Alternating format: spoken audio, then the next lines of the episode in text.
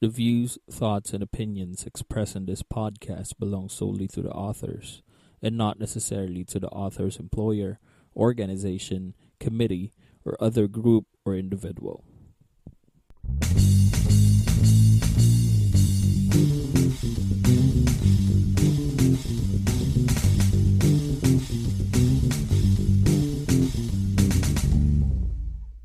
Anyhow, my name's Irvin, And I'm Eljo. and this is the number one music podcast in the country. This is Mind the Beats. How are you guys doing?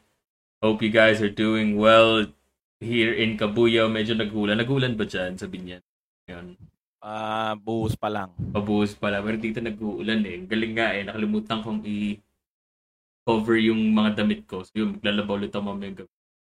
sa ulanan. Well, anyhow, we we decided to to do this live session. Actually, dapat magiging pre-recorded siya.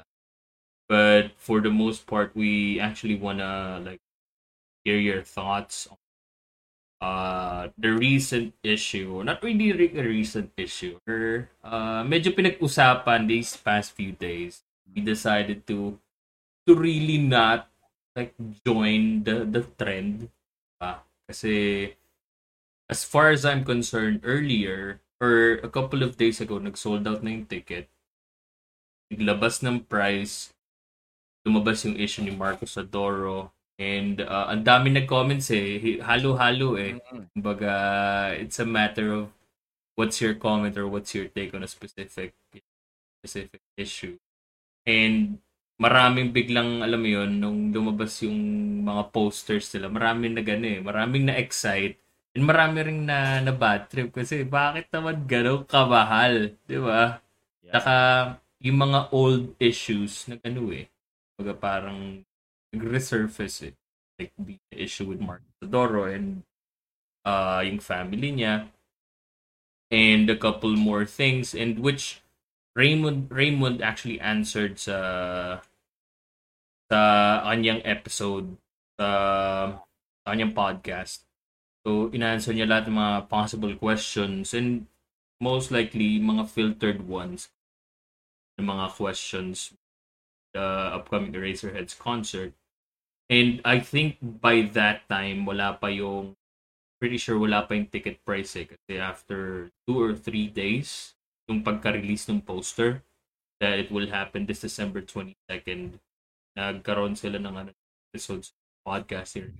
Raymond Barsiga News. Alam ko na una yung ano, yung issue bago yung Oo, uh, Offhang yun. Episode ni ano, episode ni episode ng Offhang podcast sa Spotify or sa YouTube sa Miss Darren Lim which is may-ari ng TNT and then si Raymond Marasigan. So um we're here. We're gonna be talking about the the issue at hand. Not really uh, the issue itself. We actually have three talking points lang talaga or three questions that we really want uh to to give comments to. Again, this is our personal opinion. So um kanya-kanya tayong mga opinions. I understand that. This is gonna be our opinion. So first one is do we Wait lang.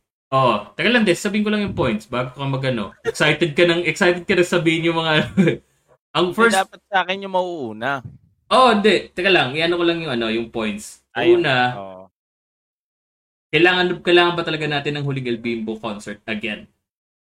So I think this is like the second, ito yung pangalawa na huling El Bimbo after they uh, disbanded around early 2000s tapos nagkaroon sila, 'di ba?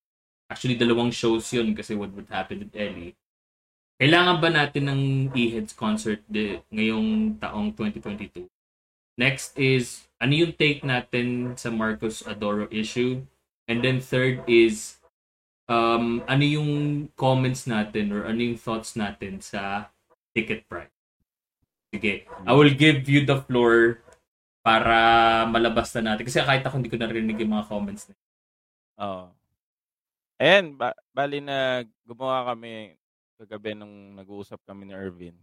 Naisipan kong gumawa ng survey. And simple lang naman yung tanong and nakalagay dito, in all aspects, what can you say about the Razorheads huling El Bimbo concert yung darating nga this December? So may mga sumagot na medyo masasakit pero hindi na natin Mm. sasabihin yung mga pangalan no para medyo Oh, para para protected din, 'di ba? Yeah. And yung sabi nung isa kasalanan nung producer ng reunion reunion concert, negosyo sabi niya. Sayang lang tunog kali yung e-heads kaso hindi na para sa masa yung presyo ng concert. Tsaka, sabihin ko ba to pre? Oh, sige. Sige, Sa sige. karakter naman kasi si Ellie, sabi. Ito isa. Tapos sabi naman na itong isa is ticket pricing pa lang sobrang di makatarungan. Dinaig pa nila ang Guns N' Roses. Maganda yung mga kanta nila pero kung sa live mo pakikinggan, di ganun kalinis at yung impact wala na. Ewan ha, pero for me, kasi ginawa na nila yan for the money. Puro sila huling El Bimbo. Mm. Yan. Tapos meron dito naman ah, medyo in a positive way siya eh. Mm. Siguro ang gawin na lang natin i ano print screen ko na lang yung iba dito tapos kasi ang haba eh. Mm. Sabi niya um, at first marami tayong negative things na nabasa all throughout social media platforms. Lalo na yung nilabas na yung ticket rates. Mahal daw yung tickets, hindi pang masa, etc. Mm. Pero after a week, sold out na. Sabi niyang ganon.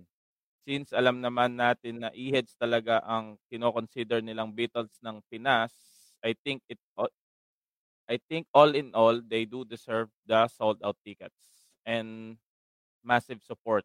Sabi ng ganon. Tapos mahaba Mm. pa to eh. Ah, hindi din natin alam kung masusundan pa ulit ng reunion concert yan regardless of their music skills and technicalities kasi may nabasa din akong mas mabuti pang manood na lang ng concert ni Neo. Meron pa nagsabi na mas much awaited pa ang reunion ng River Maya kasi nga gusto nilang mabuo ang original lineup nito. Tapos ito, siguro last na to. Mahal masyado yung tickets. Hopefully, the whole production is worth the rate of the tickets if you base it sa mga concert nila dati, di masyadong maganda sounds and magimik. Tapos yung last talaga, sabi nila, musicians, ay sabi niya, musicians or not musicians, ah manonood dahil history yan. Yes, I. Yeah. Uh, thank you so much sa mga nag-comments. Hindi na namin babanggitin yung mga names nyo para And marami pa yung iba. for the May sake nakakatawa pang nag-comment eh. ano ano sabi Sinend pa yung ano, sinend pa yung, yung sabi niya, hype lang daw yan. Kasi nandiyan yung mga tickets ng mga 90s. Siguro ay alam na ah, yan. kilalang kilala natin yan Brad kilalang Mga kilala yan 93, mga 90, 90s. Yan.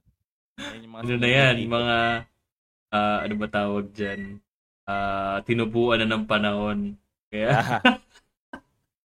well uh, anyhow thank you so much for uh, for the comments guys hindi na namin babanggitin kung kayo or what you do or uh, yeah.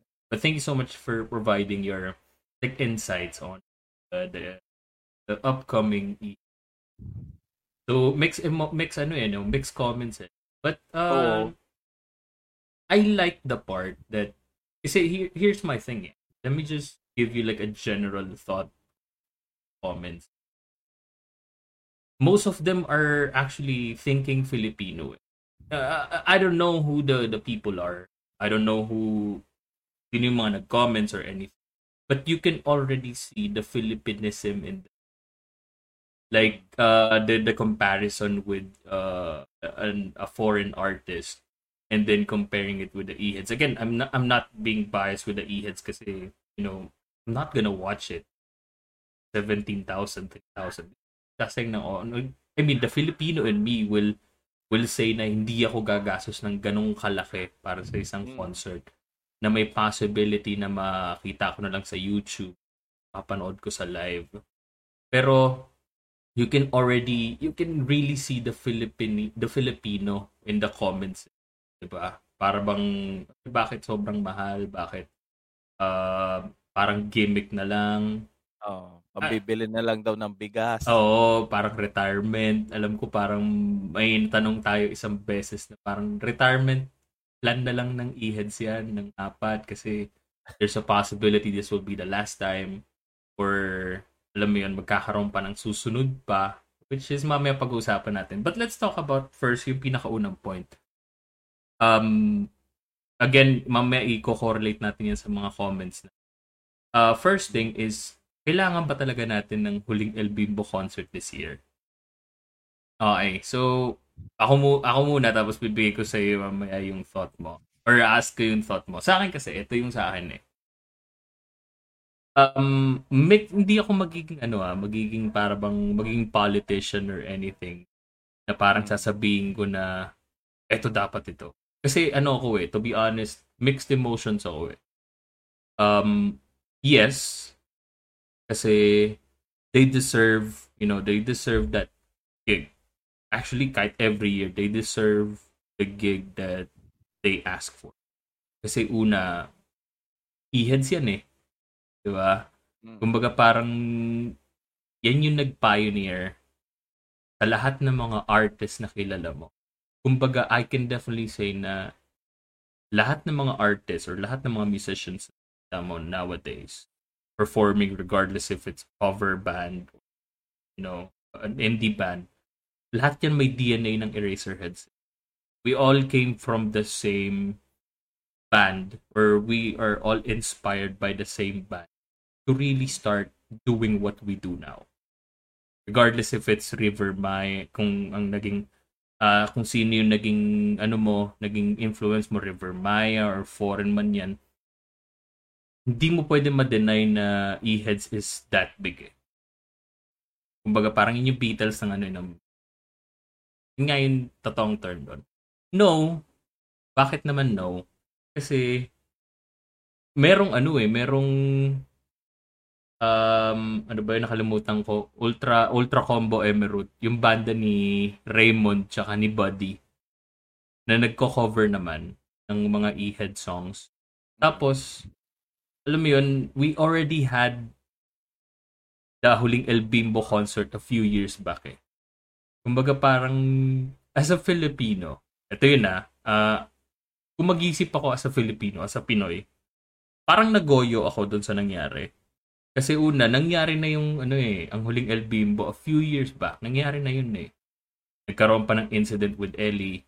Tapos na-move ng isa pang taon if I'm not not mistaken. Correct me if I'm mm. wrong. We already had that experience eh. Pero doing it again, say, parang parang you know, as someone that uh, nakita na yung show na yun. Not really physical, pero alam mo yun, nang, alam na nangyari na yun. Parang medyo nagoyo ko na, parang teka lang, bakit parang nagkaroon ulit ng huling El Bimbo part 2, di ba? Pero the, you know, the the artist in me or the purist in me will say na parang it's worth it kasi once in a lifetime mo na lang makikita ang e-heads eh. Mm. Yung generation yun. talaga. Oo, the generation nowadays Gen Z and the early millennials or uh, early millennials, hindi na experience yung ano eh, yung yung power ng iHead.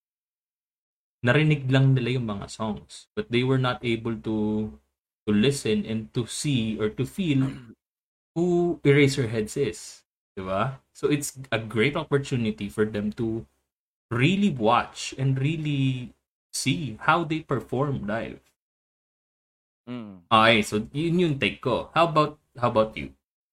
Siguro sa akin, uh, sa yes, yes and no rin ako eh.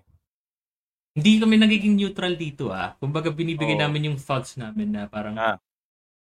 may yes, may no, kumbaga. Pero mas Mm, lumalumang yung ano eh, mas lumalumang sa akin yung yes sa akin.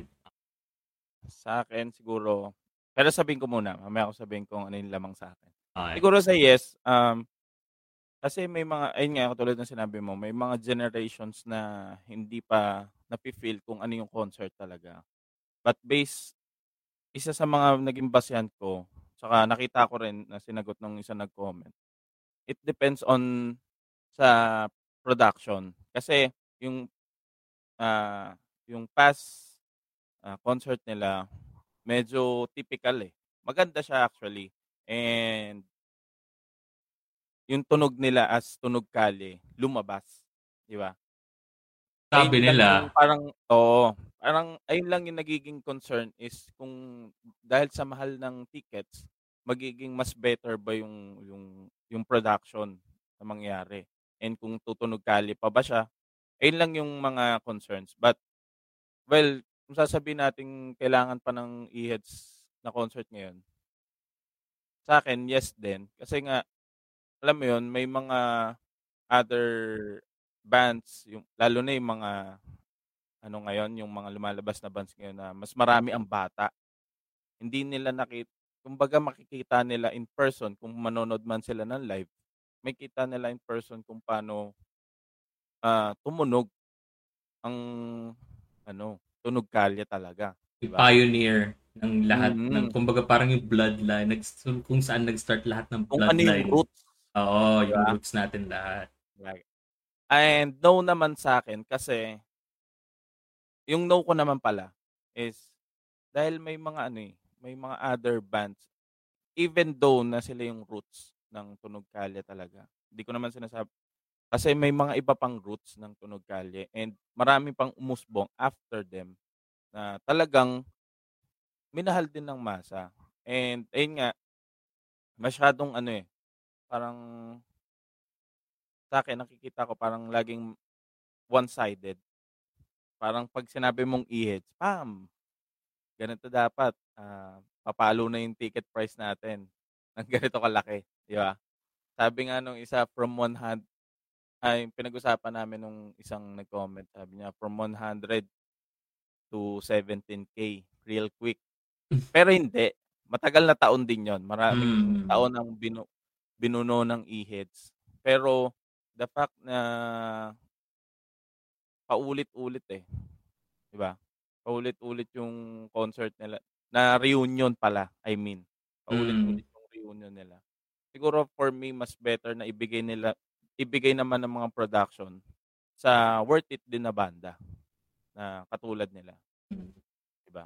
So, yun. Pero mas, siguro, ang mas lamang sa akin, sa no. Kasi may mas mga gusto pa akong makita na talagang, ano, yung pag nag-reunion, talagang matindihan. Mm. So, yun. Okay, so before tayo mag-proceed, marami mga nag-comments eh. Sabi ni Dan, sino daw yung e-heads? Sabi ni, sinil ito, ano to eh. Hindi ko alam kung ano to eh. Shower out po mga kuys. Hindi na magtutunog kali yan. Wala nang mariposa string eh. Sabi ni.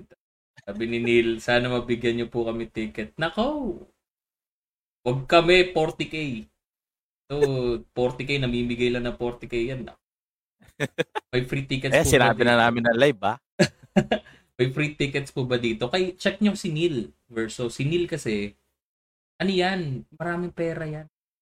Hacker yan eh. Pura. Galing yan. Tapos sabi ni Queen Jam, may Isla Maharlika ticket po ba dito? Um, mamaya i-promote natin. I think may eh, pamigiging isla, di ba? Mm. Tapos sabi ni Niloy, report ko kayo. Ayun. So, um, yun nga. And by the way, thank you, thank you so much sa lahat ng mga nanonood. Feel free to to share this or to, to comment on the the situation or your thoughts on E-Heads, uh, the upcoming E-Heads concert. So, kanina, pinag-usapan namin yung kung kakailanganin ba natin. Pag mixed emotions pa rin eh. I mean, that's the good thing about uh, us. Mix it. Kung ano yung ano, yung thought. Sa akin kasi, lumalamang sa akin yes eh. Kasi, hindi natin sure kung ano mangyayari next time eh. There's a possibility na this will really be the last time. Mm. May possibility na it will, there will be another one after a couple of years. But we don't know eh. You know, uh, they're already in the age of, their kids are already old. Ang dami ng mga sakit-sakit and alam mo yun? Banda na rin yung anak nila eh. Banda na rin yung mga anak eh. Di ba? So, para bang hindi natin sure on what's gonna happen eh. And then, um, may no naman kasi the Filipino in us kasi parang masyadong mahal ng ticket. Pagka hmm. parang sabi nga sa comment, from 100 or 150 to 17K.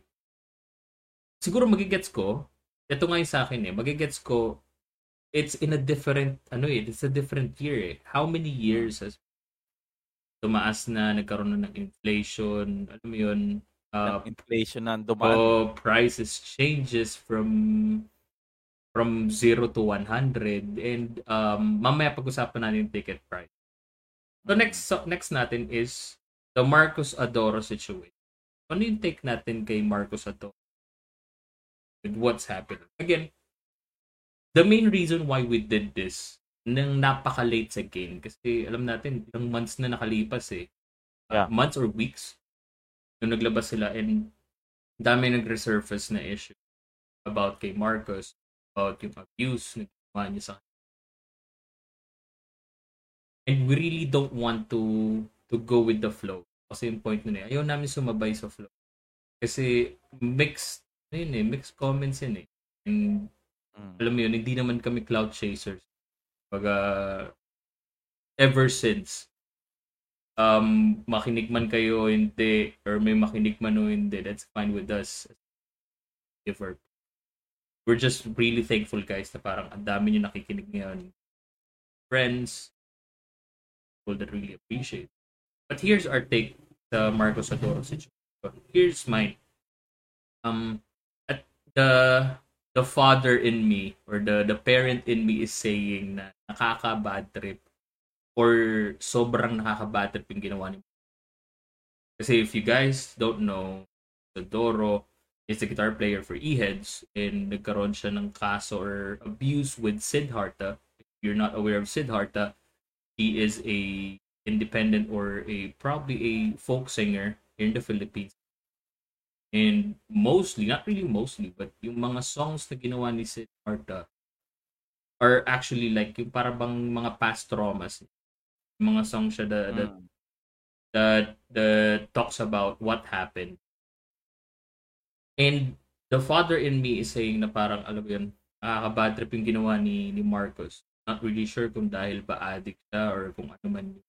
Alam mo yun, rock stars are meant to be rock stars at some if you get to the point of you know uh, being a rock rock star.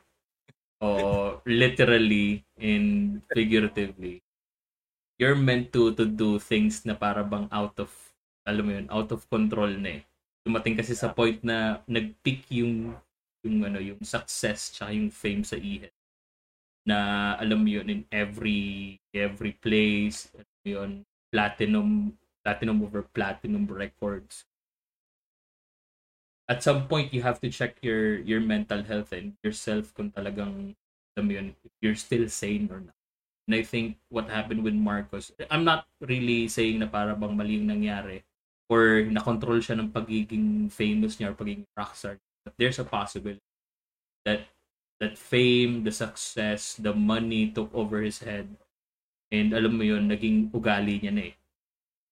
The, the, the, the fan in me or the the musician in me is saying no. Okay, here's my take. A lot of churches, sorry, yeah, a lot of churches still plays I believe I can fly and even schools even though even though we know what happened with R. Kelly. Alam natin yung mga sexual charges na nangyari kay R. Kelly but yet a lot of schools, a lot of you know, organizations, even people are still fans of R. Kelly and still sings sings his songs. If you don't know the R. Kelly issue, you might want to check it because it's much more worse than what Marcos Adoro did. Mm. A lot of people still dances to Michael Jackson, Tama. even though there's a lot. There's Allegation the allegations of child abuse. Diba? The irony is that we Filipinos, not really just Filipinos, pero tayo, still listens to predators. Even recently, Rex Orange County was charged by six assaults. Laney, or I don't know how to pronounce it, Laney was charged of assaults. And we still listen, play though their songs, diba? Kumbaga, the ironic part is that it doesn't really affect us. We still, you know, regardless of whatever we did, we just, we still love the songs. A lot of, a lot of people, alam mo yun, pinapalaki lang yung situation because they feel that it's not really right. Diba? Pero, Sorry, Richard sorry. W. Ito si Neil talaga, Babanggitin ko Magre-report magkano talaga tayo eh. babanggitin ko magkano yung inistapa mo eh. Or na-istapa sa iyo eh.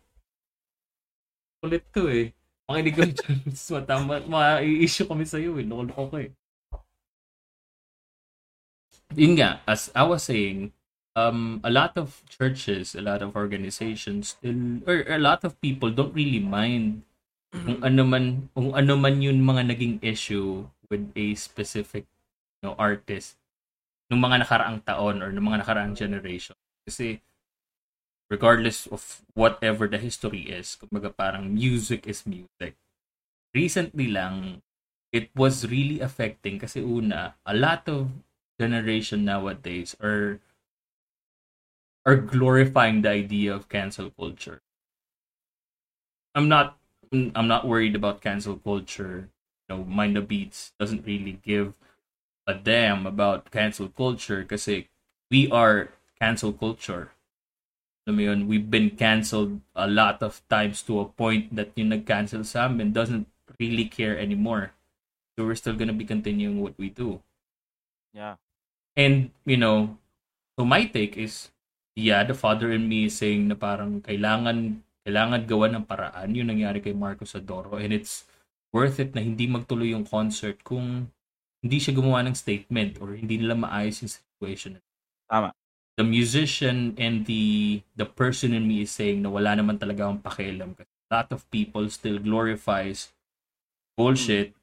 Alam mo yun, R. Kelly, Michael Jackson, Laney, Rex County, Rex Orange County, and a lot of musicians na nagkaroon ng mas malalang issues.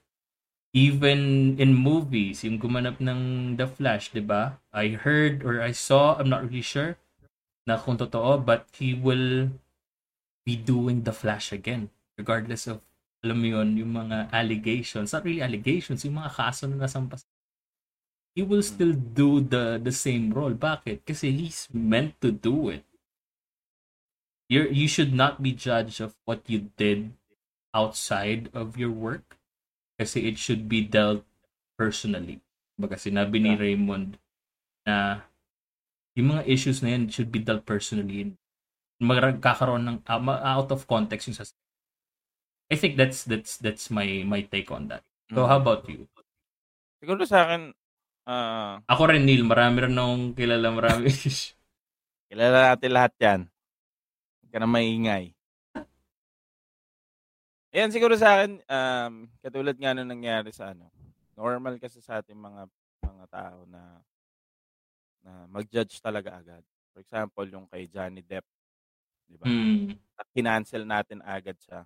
But in the end, si Amber pala yung Ito pala talaga yung may issue, no? May issue, di ba?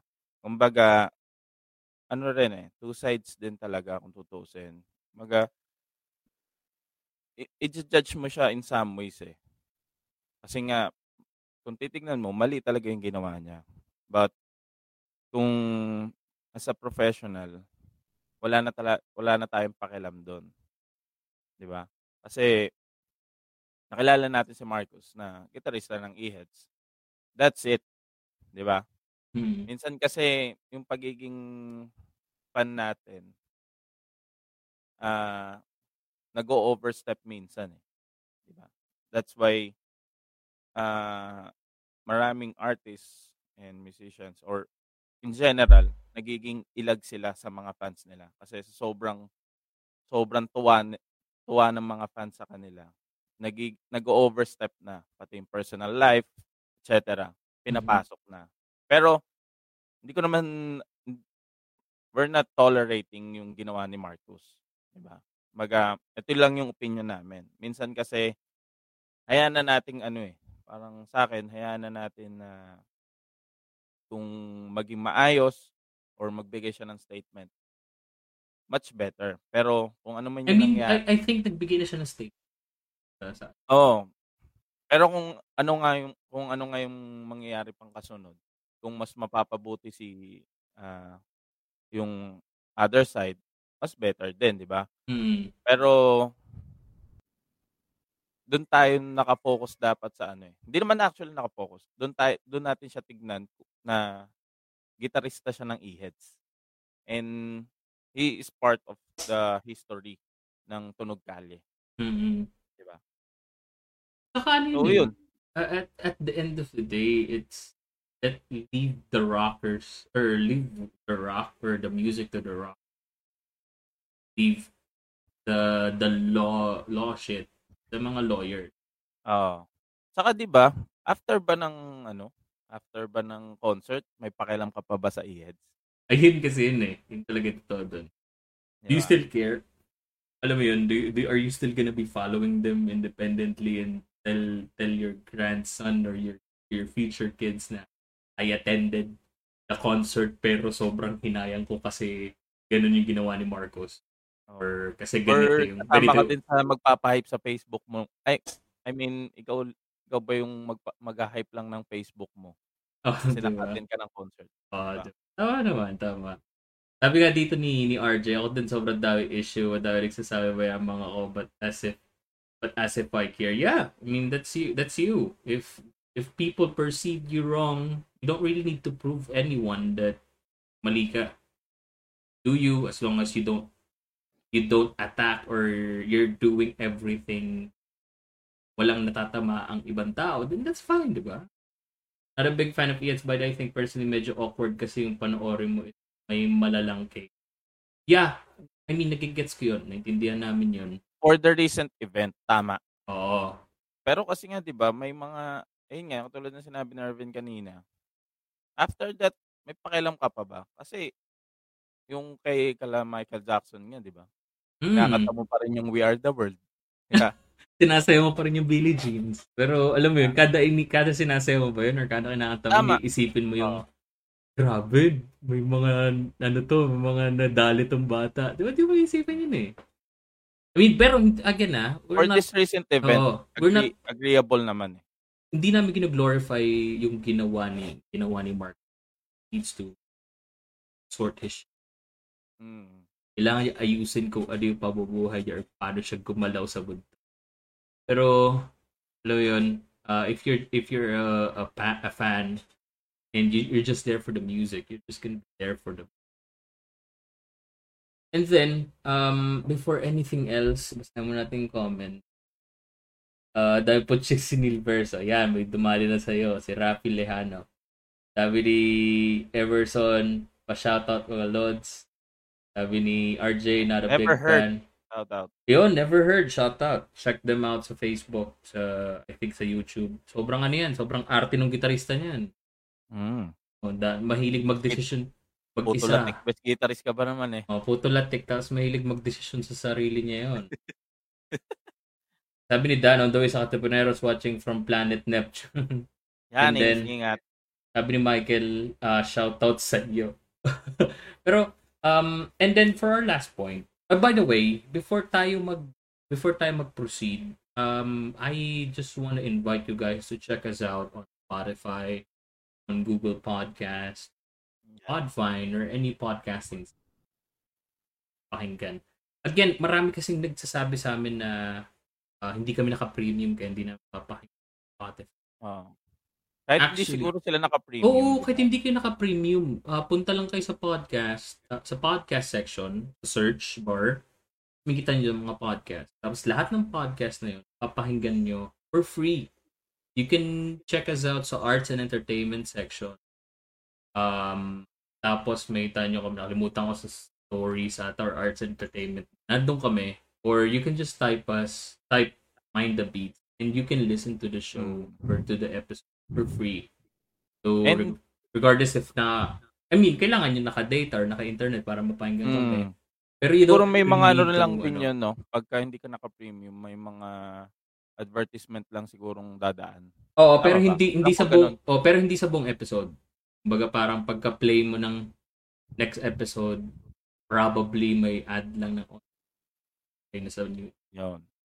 Pero within the episode itself, wala silang nalagay na ad. Oo. And we're very thankful dun sa mga tao na talagang nagsusupport sa Mind the Beats. Oh, yeah. Sabi namin dito, we're very thankful na mga comments nyo, ah, kung may mga hatred man kayo, sobrang masaya kami. Lalo ngayon, mas marami na kami nababasa. Oo, dati Yeah. nun, tanda, tanda namin nun. kung hindi pa kami magko-comment or yung mga family members namin, na pa magiging ano eh. Pero ito ah, sabi ni RJ, sabihin na natin na big fan ka ng Ieds and nandun ka sa crowd, hindi mo na may isip yung case ni Marcos eh. Doon ka para makinig at wishing that if you could turn back the time, yun na may isip yung compare natin kay Jim Erickson, nagka-issue about money but still listen to. Yeah, I mean, that's true. If you're in the, kumbaga parang pagluluto lang yan eh. Palagi kong na-example, pagluluto. Iisipin mo pa ba kung saan nanggaling yung hotdog pag kinakain mo? Paano siya ginawa? Ah? Galing ba talaga siya sa pusa? Or galing ba talaga siya ng baboy or ba no? Ano, paano ba natin nagawa itong hotdog na to pero bakit masarap siya? Diba parang ganun lang yun eh. Yeah. Hindi ko naiisipin eh. But again, just to clarify, if you're gonna be, if someone will be taking this statement out of context, the context is, uh, ano yung take namin kay Marcos? Mean, we still need, I mean, hindi namin glorify yung mga maling nagawa niya. Still needs to to sort his shit out to really be a better person. Not just for the fans, but for himself and for his family. Pero comparing it with the music, I mean, you, you listen to Michael Jackson, you listen to R. Kelly, you listen to Lainey, you sing songs about Lainey, about love, and then after his shows, may mga ina-assault siya mga babae. Iba-iba mga babae. And there's a lot of cases na hindi natin alam yung outcome talaga. Hmm. Kasi, for ex- ah, ayun, tulad nga nun sa Slapshot, wala na si Jamir. eh.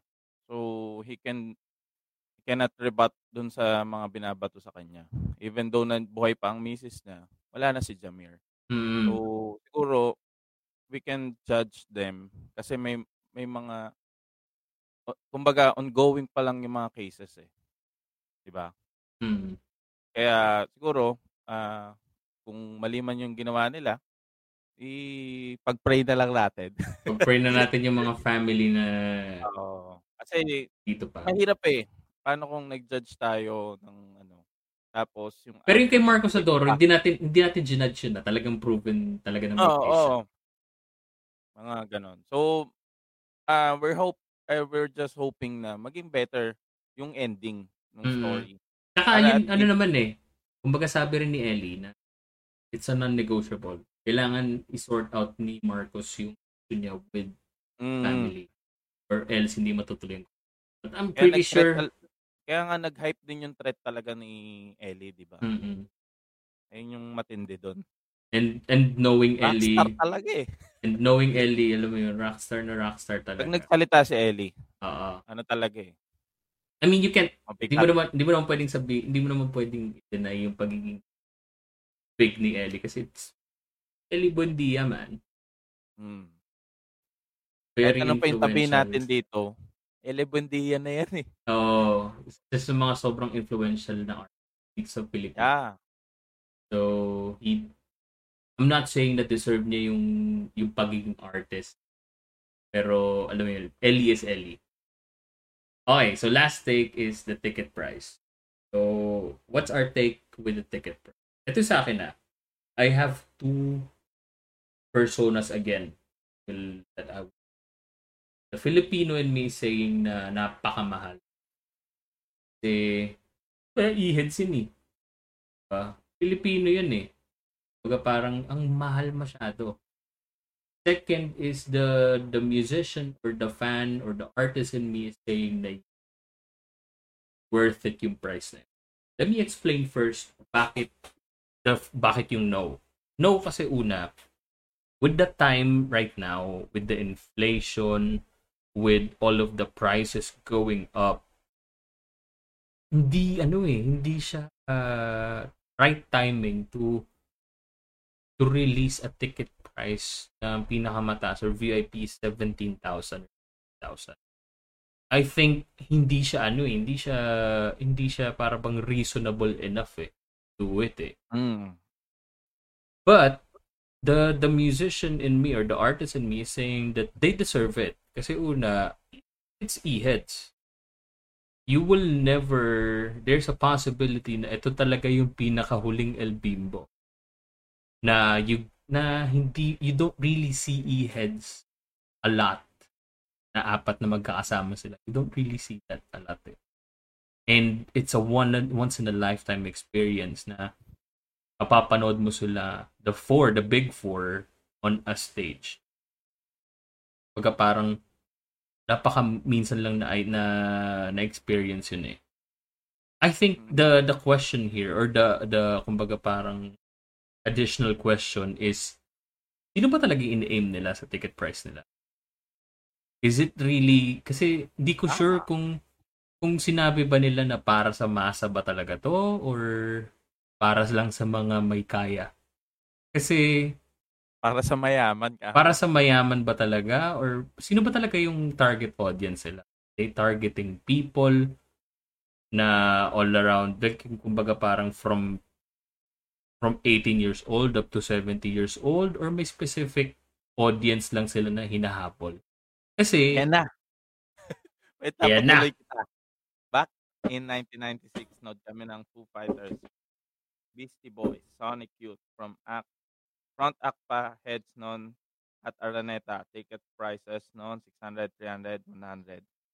Yanis. Yanis. I mean, nagigets, nagigets naman yun eh. It's understandable, the 600, Natingin na sila. 300, Dapat and matapos 100. na natin to. Oo, oh, tatapusin na namin to. 600, 300, 100. But it's it's 1996. Hmm. I think I can compare the same prices right now and you're going you're going to have Foo Fighters, Beastie Boys and Sonic Youth. In this day and age, there's a possibility that they will rank up around 10,000, 11,000 or 2,000.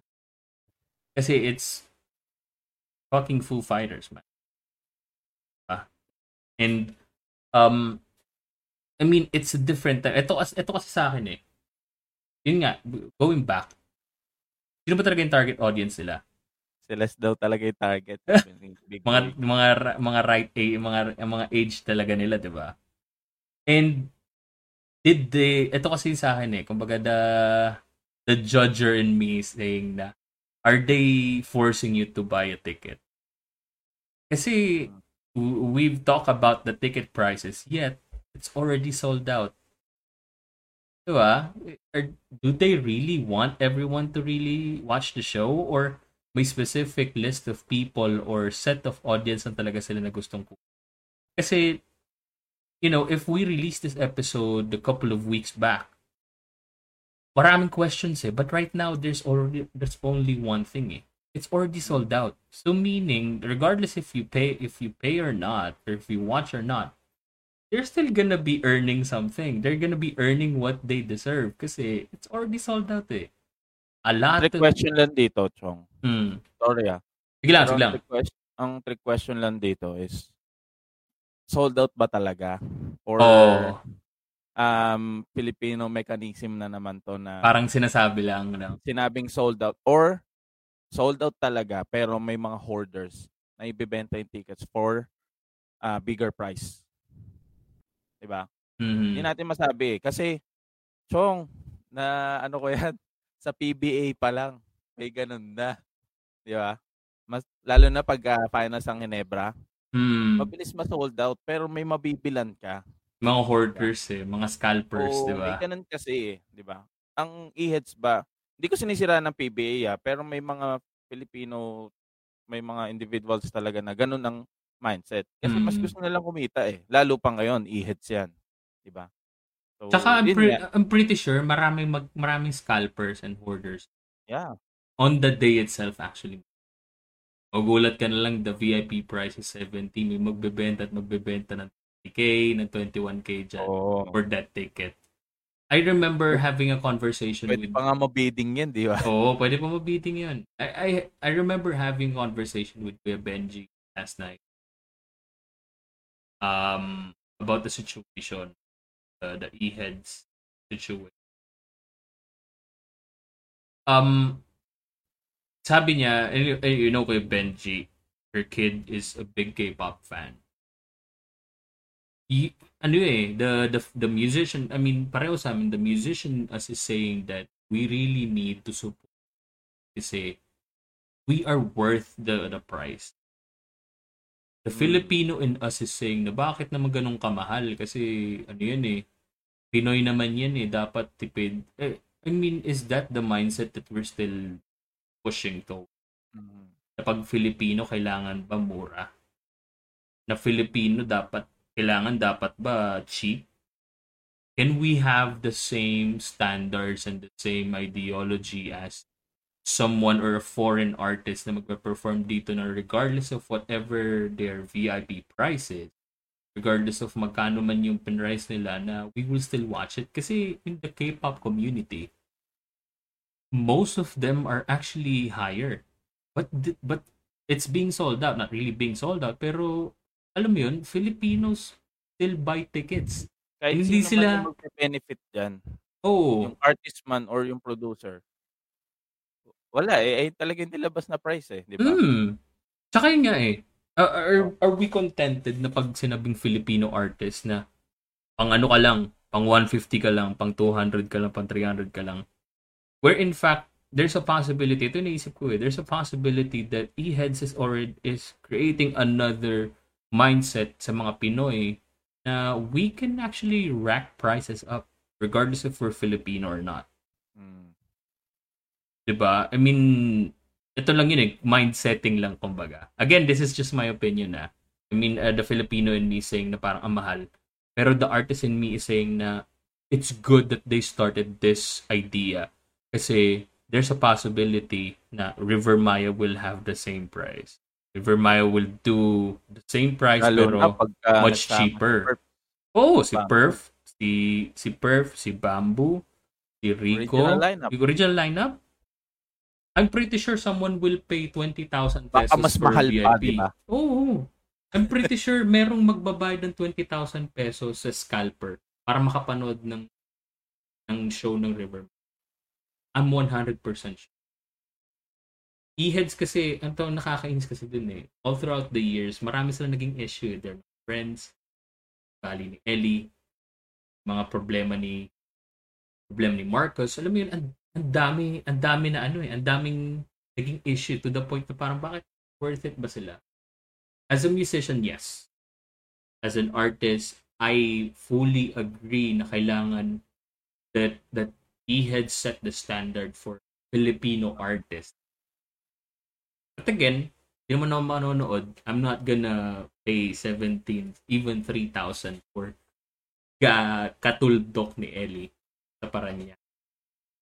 But it's, Mm. it's the same eh. Kumbaga, at the end of the day, if you have the price, if you're a fan, if you have the money, then, ano mo, Go watch. for it. Yeah, you can watch.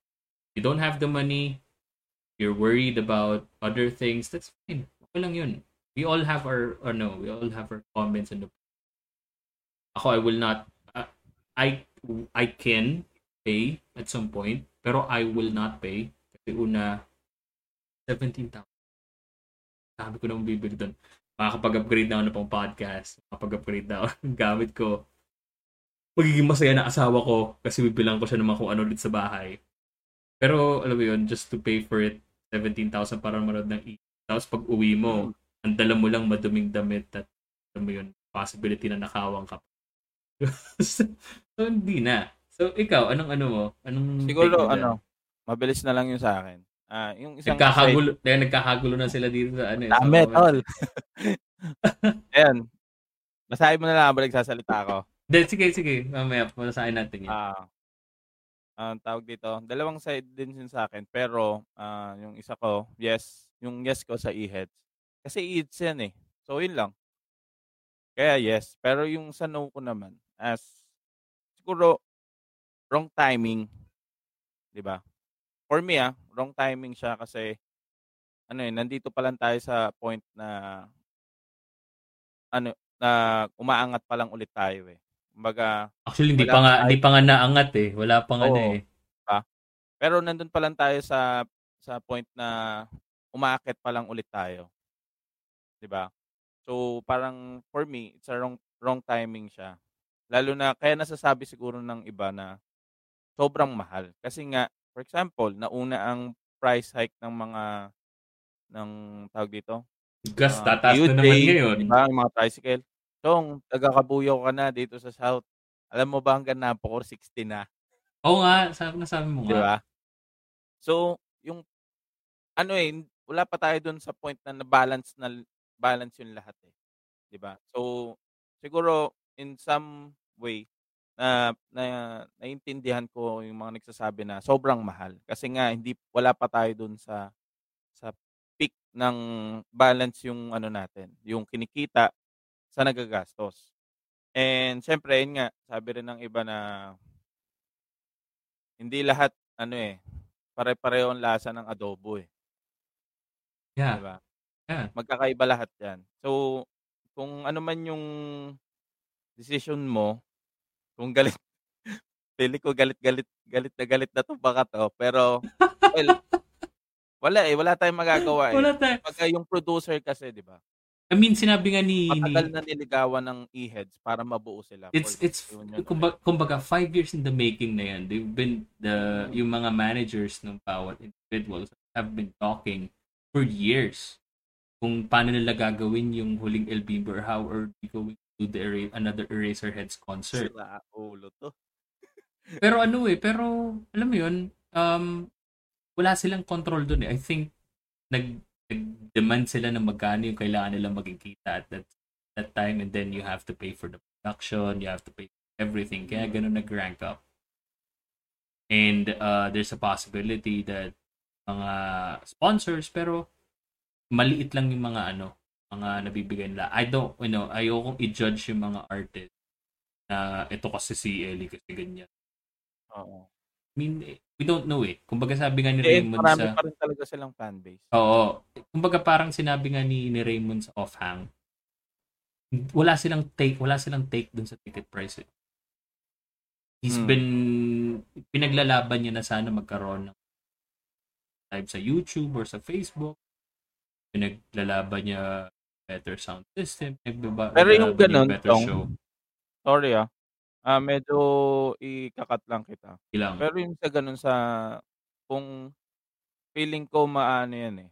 Bibiglain na lang nila kung magla-live sila or not. Kasi kung sa akin ah, kung magla-live pala sila, ba't pa ako magbabayad ng ano? Yun nga eh. Yun nga yung sinasa, yun nga yun eh. Hmm. I can just, you know, spend time sa bahay and you know, just, just watch Yeah. uh, wholeheartedly kahit habang nagtatrabaho. di ba?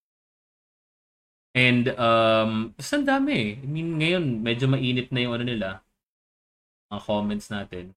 Sabi ni oh, wala kami pa kinakain kami ni ramen, ng ramen ni Dayan Gotis.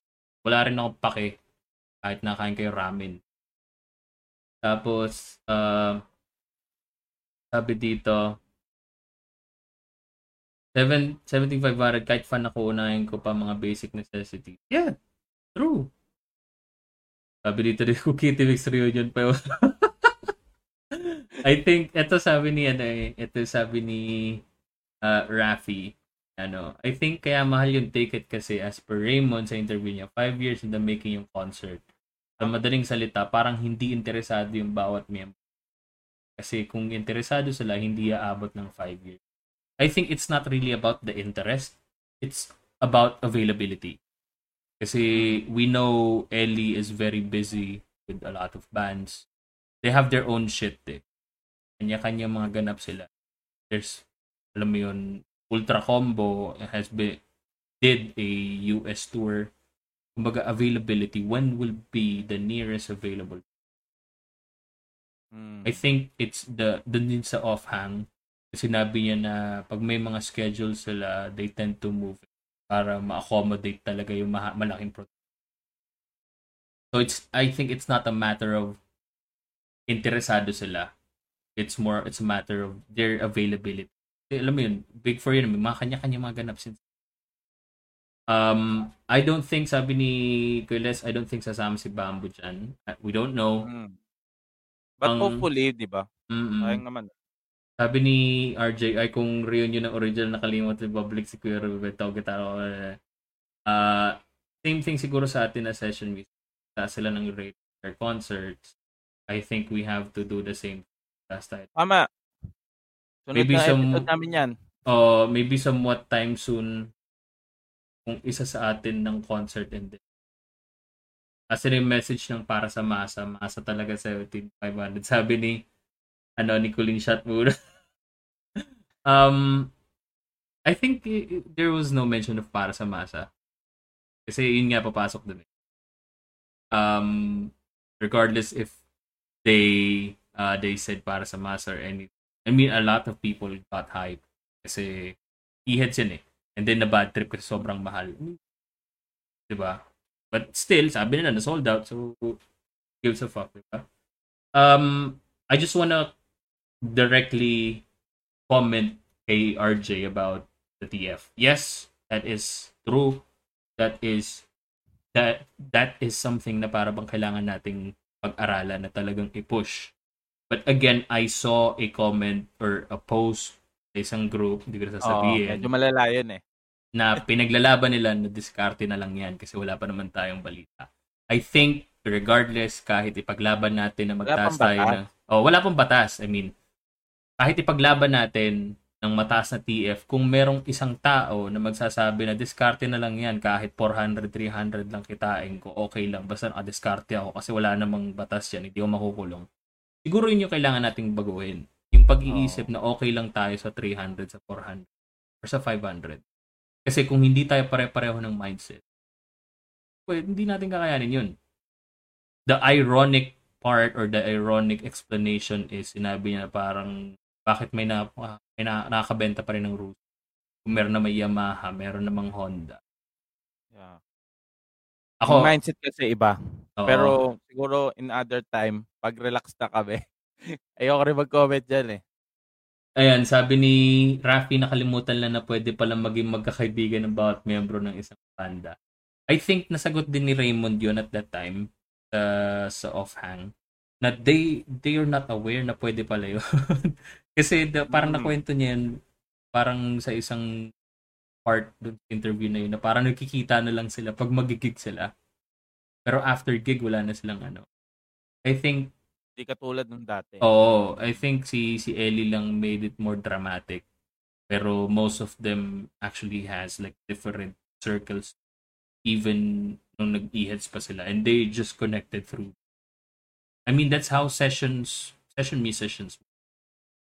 Session is you don't really need to be friends with the the person you care kung sino. As long as we connect musically, that's fine. They're earning money eh. It's it's a job. It's not really something na para bang they will do in a lifetime job. That's why, in nga eh, in reality, ito yung totoo dyan eh. The E-Heads concert is a job it's not really for the fans, it's for for them. Yun talaga yung totoo dun eh. We're just, uh, we're just lucky to see them na mag-reunion in this lifetime. Pero if they have enough money, and I'm not judging them ah, siguro ito nakikita ko sa perspective na They have money, if they have, if alam mo yun, kumikita sila ng, uh, ng maayos, there will be, you know, magkakaroon man ng Heads concert napakababa ng price. Siguro yun lang sa akin. Pwede magkaroon talaga. Oo. Happy yung mga organizer niyan. Tiba, tiba. Yeah. yeah. Hmm. Wala tayong magagawa doon. Talagang. Gin talaga. Business is business. Oo. Um, may mga nagbebenta ng steak pero hindi ka naman nila pinipilit bumili ng steak. May nagbe- oh. nagbebenta ng cake yung fishbowl, kwek-kwek. Hindi ka naman nila pinipiling pinipilit bumili. Pero anong pipiliin mo? kwek-kwek, tsaka yung kikiam, tsaka yung fishball kasi pang masa. Or minsan, papa, kapapayag ka ng steak just to feel good. Para bang, ayaw ko rin bumili ng steak. Again, it's, it's... Para matreat mo lang yung sarili mo. Oh, it's mind setting. Mindset, mindset. Okay. Tutusin tama naman lahat ng comments and oh, opinions. Tama naman. Talagang tama naman wala yun. na rin tayo magagawa kasi yan na yan eh. Oo, naka, sabi nga nila na sold out na eh. Wala na tayong magagawa. Saka ako naman, I, I think for both of us, mind not gonna be watching it. Unless, hmm. um, unless mari, may mag-reach out para mapag-usapan natin. Podcast. And yeah, I mean, it's free. Of course, manonood kami. Honor. Oh, it's an honor na kahit nilapastanganan namin mga pangalan nila ngayon, eh gusto pa nilang gumawa ng episode, yeah, that's fine. Pero kung wala, abang na lang ako sa YouTube, di ba? I mean, a lot of people, eto, ending, let me just end it by saying that um, a lot of people will still at the concert. Regardless of whatever comments we at ano ba comments, that's fine. That's on them. Kumbaga parang last night I was having a conversation with if you have the money, if you have the the the power to watch e-hits, go and do.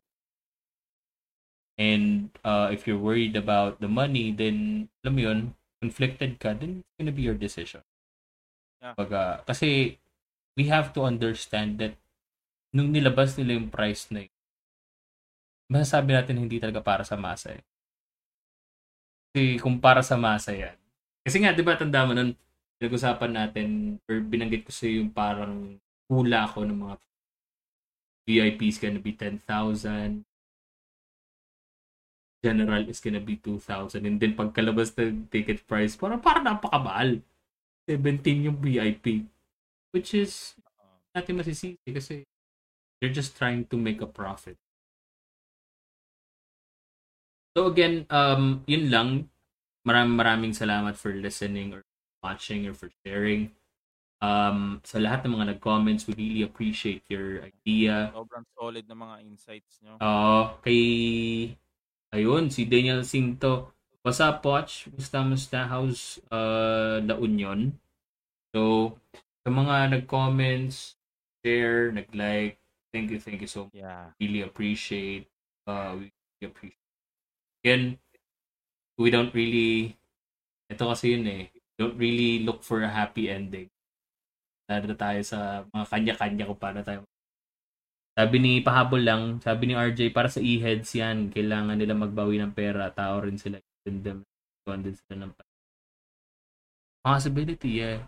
Possibility, no. We don't know it.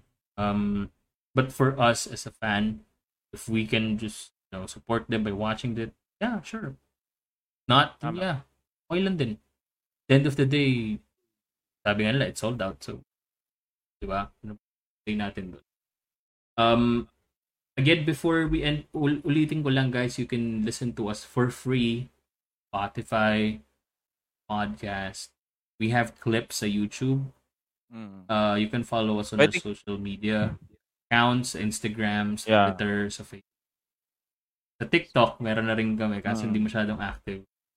Pwede rin kami siguro gumawa ng guide for those na nahihirapan kung paano gawin yung Spotify. So, post na lang namin sa page para at least Mm. nakakapa- nakakapakinig kayo. Oh, and So- then please support other podcasters, you know, the Yeah. rising community. So, if you're interested to talk about stuff or, alam mo yun, gusto lang magkaroon ng parang diary, I, I, we encourage you guys to create your own. Um, alam mo yun, uh, we're, we're thankful for all of for all the support na binibigay nyo sa lahat ng mga nakikinig Spotify. This episode will be uploaded sa Spotify din. So you can listen to this again. Thank you so much sa inyo. Dahil ngayong two years na kami, mas dumadami na kayo. Yeah, Kaya namin. mas nagiging controversial, mas nagiging... ang saya-saya. Ang saya-saya. And mas nagiging controversial, mas nagiging, alam mo yun, mas nagiging, Mas nagmumukha kami matalino. oo, tsaka mas nagiging, nag-iingat tayo sa mga comments na. Yeah. I mean, before hindi talaga. Recently lang, para bang, hindi mag-ingat eh. Na parang tinitignan natin yung both sides eh. Mm. Kaysa dun sa, namin mas maging balance. Even though na galit na galit na kami. Pero, yun. We're very thankful na nandyan kayo. Lalo na yung sa mga naunang ah, supporters or mga kaibigan namin na talagang sumuport nung nagsisimula pa lang kami. Oy, si Tito. Renz. Tito Renz, what's up? Yan. Maraming salamat sa inyo and magtutuloy-tuloy tayo. hmm And um, well, uh, anything that you want to promote before we end? Before we end episode? Ah, siguro wala muna kaming po-promote ngayon.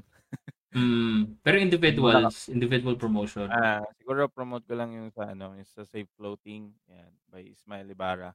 And syempre yung mga bands ko sa mga bands ko. mga bands. Eh, Ganun. Ano mga yun eh, bands music na lifer. ko. Music lifer yun Yan. LJ. Ayan, maraming maraming salamat sa Musika Ihong, sa Isla Marlica, and sa Sai. Mamaya, kita-kita tayo sa mga taga sa Letran, Dasmariñas, Cavite. Nandiyan kami mamaya. So, ay, ay, Letran live ba? na pala to. Kala ko pre-recorded. Naisip ko, live ba to? Oh, Live, live na. to, live to. Mamaya, Maraming mga, mapanood niyo sila mamaya sa Katipuneros. Yan. And maraming salamat. Basta yun, sobrang thankful kami na kahit papano nagkaroon kami ng mga simpleng gamit na makapag-podcast kami. Nandyan pa rin kayo na sumusuport sa amin. Mm. And naniniwala sa mga naniniwala or sumasang-ayon na lang siguro. Sumasang-ayon sa mga ibang sinasabi namin. And maraming maraming salamat sa lahat ng mga naging critic namin Mm. mga tumulong sa amin ng gumawa ng mga ideas and nagbibigay sa amin ng ideas kung anong dapat pag-usapan. Maraming maraming salamat sa inyo at nan ayan, mas lumalago kami and mas marami kami na pag-uusapan. Oo. Ngayon tuloy hindi namin alam kung paano namin i-end tong season 2 pero malapit na. Pero malapit na matapos ang season 2. After this, we'll think, be doing things and then we'll be back for season So we still have a Yeah. couple more episodes um, before tayo mag-end. Um, ano ba tawag dyan? Bago tayo mag-end ng, ng and actually ako I want I just want to promote and thank World in Progress. Um, you can check out World in Progress uh, sa Facebook, sa Instagram, sa Shopee. Uh, available Mm. a rising community. It's a you can check out Prince Lupenas, World in Progress. Uh, maraming maraming salamat sa uh, mga banda Orensay and Musika Iho. Uh, this sat- sat- Saturday, nasa Santa Cruz kami. So you Ayun. can you can check us out sa Sunstar Mall. Maraming maraming salamat Musika Laguna for the opportunity. Uh, and then sa Sunday nasa BGC kami. Sheesh. BGC Sheesh, bro. Under under ano 'yun, Musika Iho ABC. sa sa Skinny Mike's bar. Uh, under uh, Pasig Band Community and Insult. Uh, maraming maraming salamat Sir Noel for the opportunity. You can for more infos or, or things uh, you might want to check our page, fan, fan page namin, Musika Iho. Follow that and if you wanna you wanna see the show, go out this Saturday and Sunday. Sunstar Mall, Santa Cruz. Medyo malapit lang siya. Ah. Sans- mga taga Sunstar Mall. Mga taga Santa Cruz. Laguna. Actually, hindi pa namin alam kung sino sino kasabay namin. Anyways, maraming maraming salamat and uh, Yeah. we're happy na mga kasama namin. And huge shout out din sa sa Edge TV. Yeah. They said that uh, nagkaroon kami ng interview sa Musika A TV. Edge TV for And then um what else? Sa Sai, shout out sa mga kabanda namin kay Sai, sabi din pa shout out. Yes, Sai. Yes, ah. Pa shout out daw si. Sai. Yan, shout out sa bandang Sai. You can check Yeah. Facebook. Ah, walang ka-issue-issue yung Sai. Wala. Oh, mababait yan. Oo. Medyo tahimik lang kami pero eh. Ayoko na kasi palaki yun eh.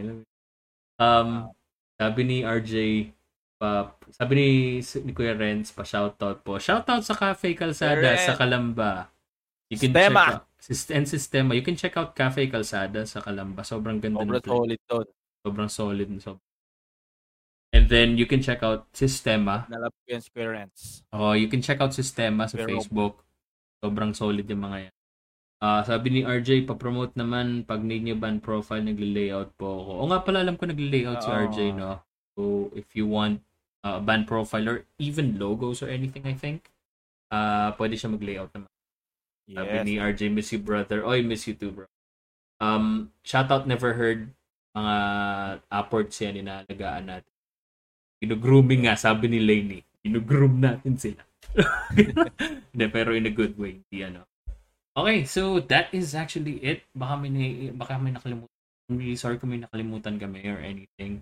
Pero we really appreciate each and every one of you guys. Thank you so much.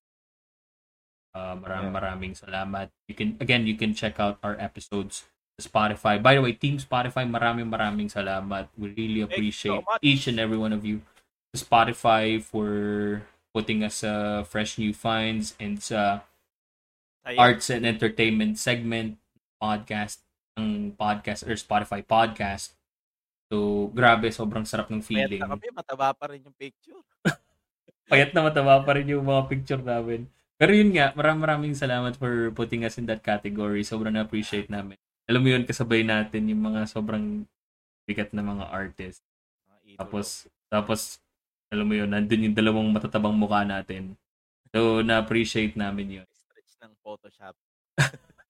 Well, um, if we don't have anything else, my name's Urban, And I'm Eljo. and this is the number one music podcast in the country. This is Mind the Beat. Yes. Guys, take care.